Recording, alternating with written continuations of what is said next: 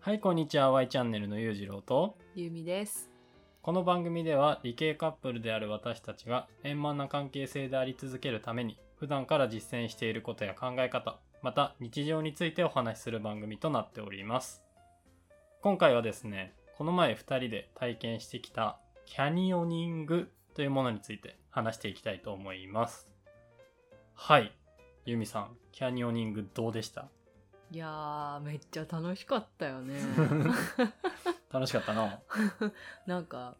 うんみんなにもね、行ってほしい。そうやな。うっん。ていうのでな今回このラジオ撮ろうってなったよなそうほんまにね想像以上に面白かったうん。最高やったねうんうん。でねその皆さんまずキャニオニングって知ってますかっていう話ですようん、ちょっと、んってなる人いるかもね。うん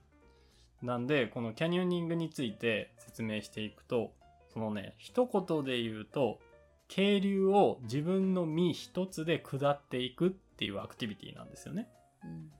で渓流を下っていく際になんかね飛び込みのポイントがあったりとかあと岩岩の上を使ってなんかスライダーみたいな形かなうん。で滑っていったりできるっていうポイントがあったりしてねうんうん。あとはねその川の流れ渓流の流れに乗ってぷかぷかこう仰向けで浮かびながら岩と岩の間を進んでいくみたいなアクティビティなんですよね。うん。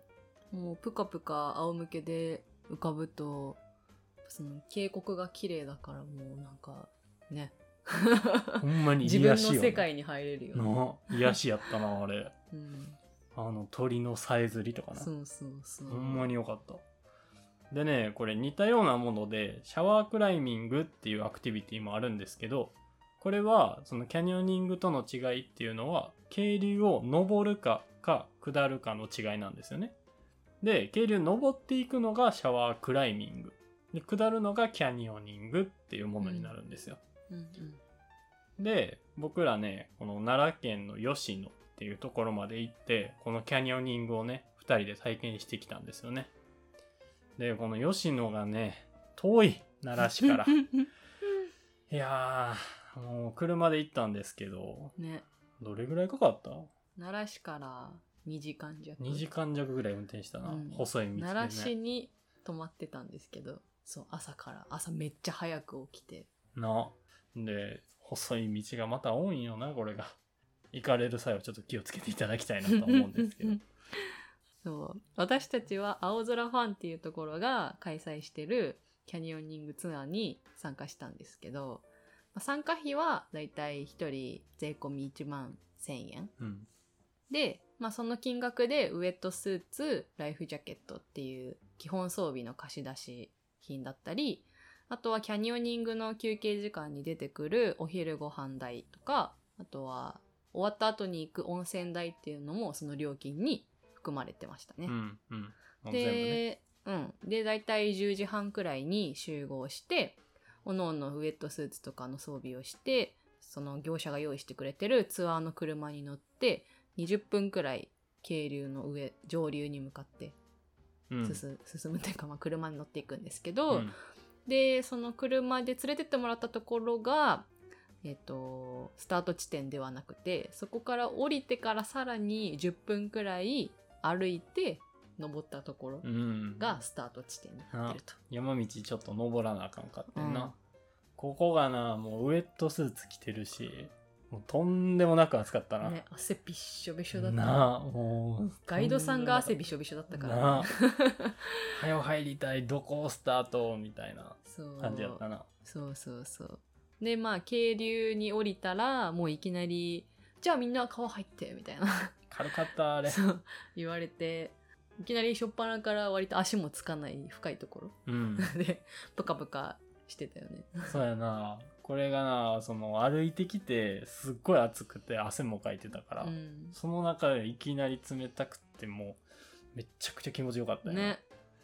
んで水もねすっごい透明で綺麗なんやなそうそうそうこれがなんかうん。飲んでもいいよって言われててうんなんか喉乾いたら飲んでもいいからねとそか言れってがたけ水ど分補給だから、みたいな。でもまあ飲んでもいいって言われたのと同時にトイレもしちゃっていいからねっていう矛ん これ盾してねってなって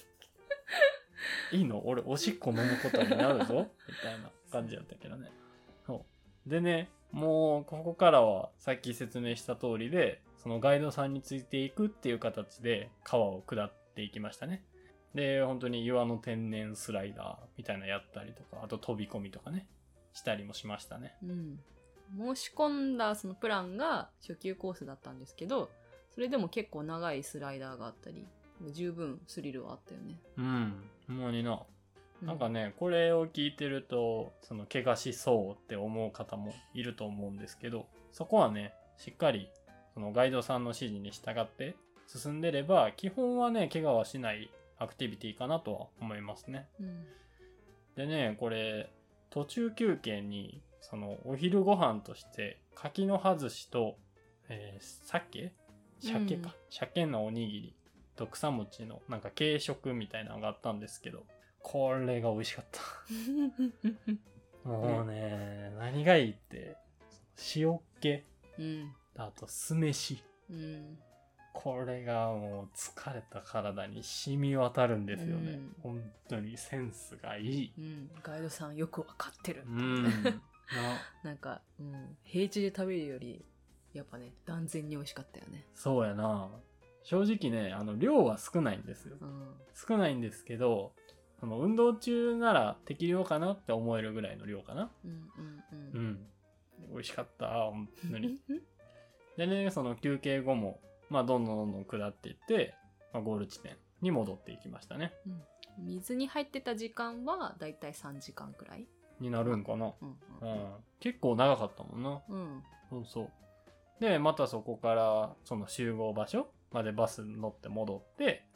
まあ、ウェットスーツとか装備品みたいなのを脱いで、温泉行って解散っていう流れやったかな。うんで、全体の所要時間としては、10時半に集合して、解散が5時頃、うん17時頃だったんで、6時間半ぐらいは拘束されるかな。うんうん